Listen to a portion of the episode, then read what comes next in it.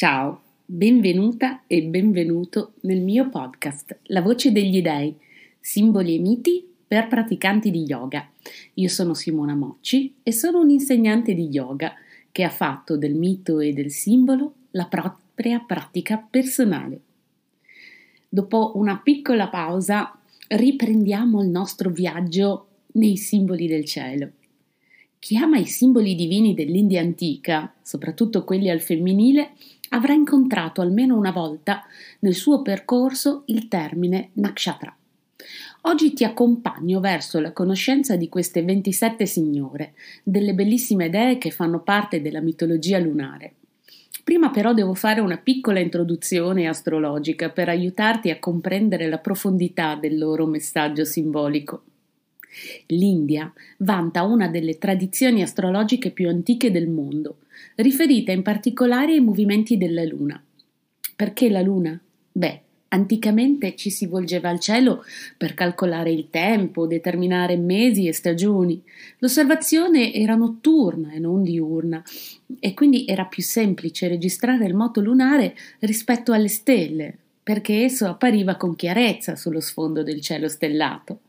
Devi sapere che la Luna ha un moto di rivoluzione, ovvero di rotazione attorno alla Terra di 27 giorni circa. Tradizionalmente quindi si divide questa fascia in 27 spicchi, creando un vero e proprio zodiaco lunare. Queste 27 porzioni del cielo sono occupate da determinate stelle o costellazioni e le più importanti danno il nome ad ognuna delle 27 nakshatra o dimore lunari. Come ormai sai, se segui stabilmente questo podcast, in India tutto nasce o viene rappresentato da un mito. Nella mitologia indiana classica, più precisamente nel Mahabharata, si racconta che le nakshatra furono create da Daksha, uno dei figli di Brahma e divinità dell'arte rituale, e sono perf- personificate come le 27 figlie di Daksha e anche consorti di Chandra, il dio della luna. Chandra infatti era stanco nel suo stare ogni notte da solo e si lamentò quindi con Daksha, che lo accolse dandogli come spose le sue 27 figlie.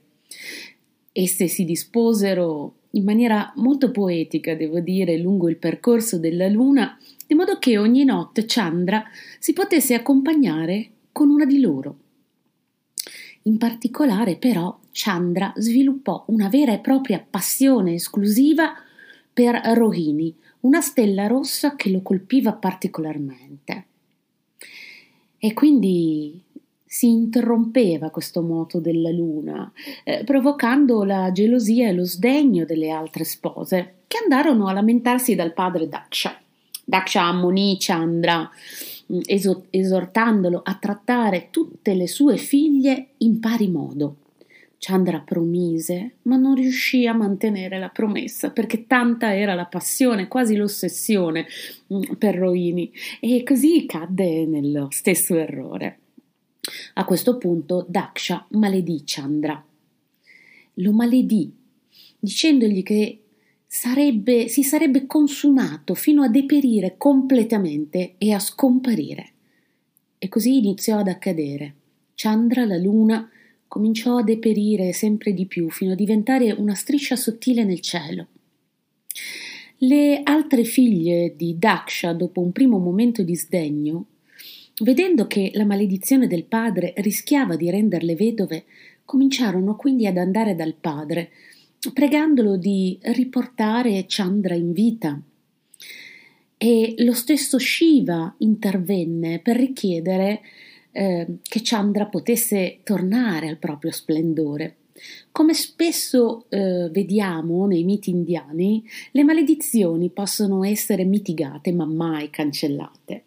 E quindi Daksha previde che eh, Chandra non si esaurisse completamente, ma dopo un momento di sparizione nel cielo cominciasse nuovamente a ricrescere ed è da allora che la luna decresce e rinasce ciclicamente nel cielo e così viene spiegata proprio l'origine delle fasi lunari.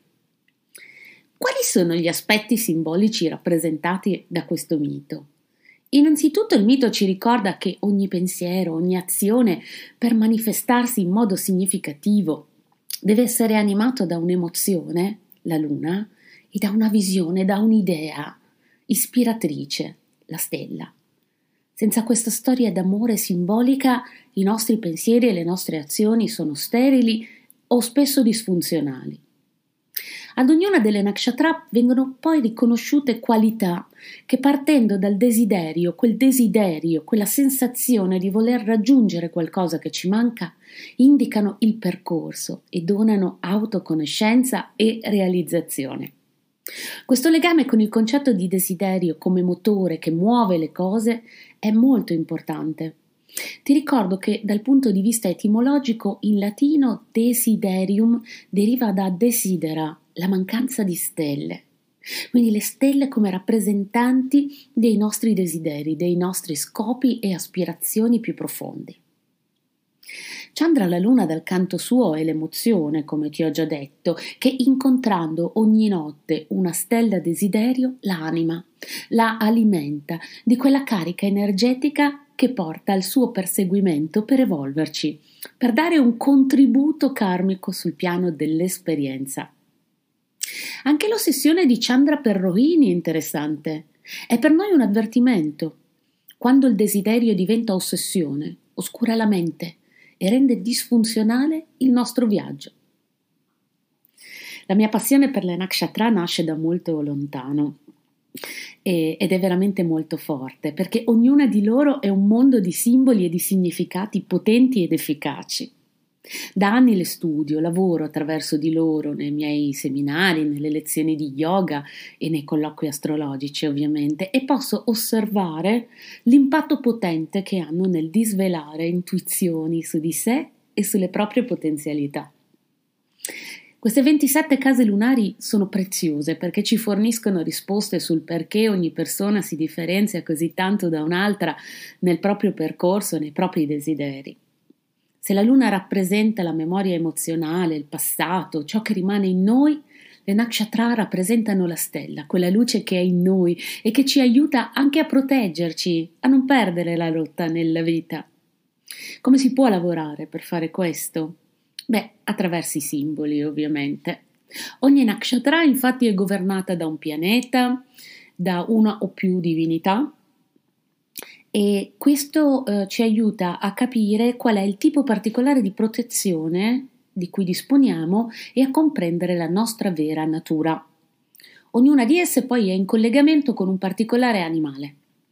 Tale animale ha le qualità per non perderci, rappresenta quelle qualità che tiriamo fuori al momento giusto, che possiamo tirare fuori al momento giusto per non perderci durante le prove e i momenti di confusione che a volte la vita ci dà. Ogni nakshatra è in collegamento quindi con una Shakti, eh, che rappresenta il nostro potere particolare, e un oggetto simbolico che ci racconta come possiamo veicolare in modo attivo la nostra energia. A questo punto ti chiederai beh, com'è possibile conoscere e praticare le nakshatra. Eh, due volte l'anno io propongo dei percorsi su di esse, sia dal vivo sia on demand. Durante gli incontri sulle nakshatra ti accompagno attraverso i simboli e le caratteristiche di queste idee bellissime, a praticarli attraverso asana, bijamantra e altre tecniche ad esse relate e ovviamente per ogni partecipante car- eh, calcolo la nakshatra di nascita affinché ne abbia la conoscenza. In questo modo unisco l'aspetto esperienziale a quello della conoscenza di aspetti più tecnici, che sono sempre preziosi per chi dopo il corso vorrà utilizzare la simbologia delle nakshatra per comporre le proprie pratiche o proposte di yoga se è un insegnante. Il prossimo percorso inizierà nel marzo 2023. Ti lascio tutte le informazioni nella presentazione del podcast, con una speciale offerta per te che segui il mio podcast e i miei canali social. E adesso, se ti va di praticare come sempre con me, mettiti in una posizione comoda e iniziamo una piccola meditazione. Senti che puoi distenderti in una posizione, come ti dicevo, comoda, confortevole, cominciando a percepire le parti del tuo corpo che toccano la terra passale lentamente in rassegna, sentendo ad ogni espirazione la pesantezza del tuo corpo che aumenta, la pesantezza e il contatto della nuca con la terra, delle spalle, delle braccia e delle mani con la terra, del tronco, del bacino, delle gambe e dei piedi. Quindi senti che una profonda ispirazione attraversa il tuo corpo, che nel trattenimento del respiro le dita dei piedi tendono in avanti e poi rilassa. Fai lo stesso con i tuoi talloni, inspira, premi i talloni in avanti, senti la tensione che si dirama lungo le gambe e poi distendi. Vai a contrarre i tuoi glutei e rilassa. Senti il tuo ombelico sprofondare verso la colonna vertebrale e distendi. Porta quindi l'attenzione alle mani, preliminarmente tendi forte le dita delle mani e poi rilassa. Fai il pugno con le tue mani, premi i polsi al suolo, senti la tensione che cresce fino alle spalle, poi distendi. Quindi le spalle vanno a toccare le orecchie, rilasso. Sollevo il capo, lo sento pesante e lo riporto al suolo. Serro le labbra e rilasso. Contraggo il naso e lo distendo. Si serrano gli occhi, si rilassano, si corruga la fronte che si distende. Per ultimo, vai a premere la punta della lingua sul tuo palato per poi rilassare, sentendo che una piacevole sensazione di vuoto si fa strada all'interno della tua bocca. Sentiti nella libertà di ripetere questa alternanza tra tensione e distensione in tutte le parti del tuo corpo che te ne richiedono la presenza. Quindi divarica le tue braccia e le tue gambe per prendere la forma di una stella. Prova a visualizzare il tuo corpo come se lo osservassi dall'esterno, trasformato in una splendida stella, che luminosa lentamente inizierà a brillare, in armonia con il tuo respiro. Quando inspiri e l'aria entra nel tuo corpo. Immagina che tale respiro diventi luminoso, andando a diramarsi in ogni parte di te, arrivando alle punte simboliche di questa stella che in questo momento è il tuo corpo. Senti che questa luce respiro carica di forza, di positività tutta la tua persona, arrivando ai tuoi pensieri e al tuo cuore. E quando espiri, senti l'aria uscire dal tuo corpo immaginando di lasciar scivolare via dai tuoi pensieri, dal tuo cuore, dalla tua persona fisica ogni forma di stanchezza, di pensieri disfunzionali, di paura, tutto ciò che non ti consente di vivere la luminosità di una stella. Continua a respirare per qualche istante, rimanendo focalizzata, focalizzato in questo processo.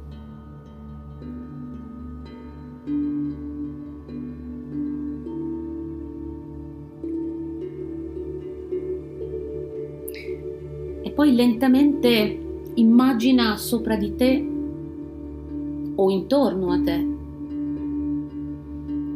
un grande cielo, è un cielo notturno, a sua volta stellato. Osserva la bellezza di queste luci.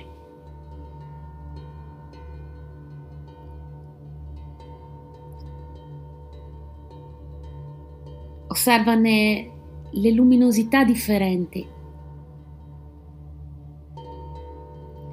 Finché ad un certo punto ne individui una che più di ogni altra senti in sintonia con te, come se ti chiamasse.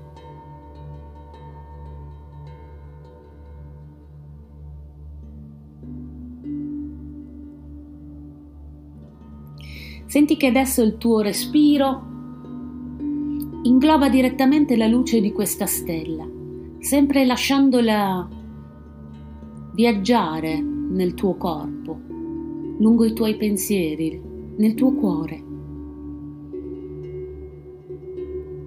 Rimani in apertura, senza giudizio o aspettative rispetto alle sensazioni che la luce di questa stella porta in te.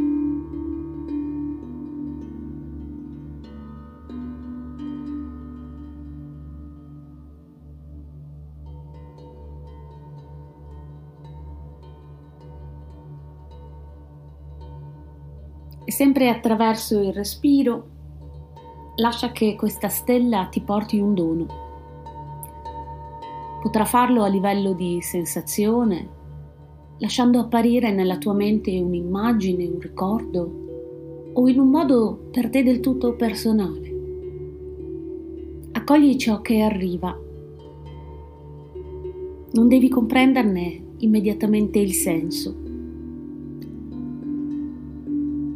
potrà accadere in un sogno o nei prossimi giorni attraverso un'intuizione. Ma quel dono per te è qualcosa di importante.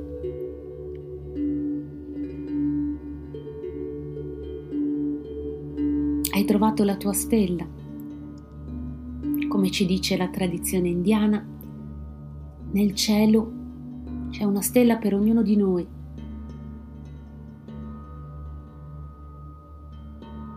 il nostro dovere verso noi stesse, verso noi stessi, è la disponibilità a risplendere. Decidi di rimanere per tutto il tempo che desideri in questa posizione e quando riemergi da questa meditazione abbi cura di muovere un poco il tuo corpo prima di ritornare a sedere.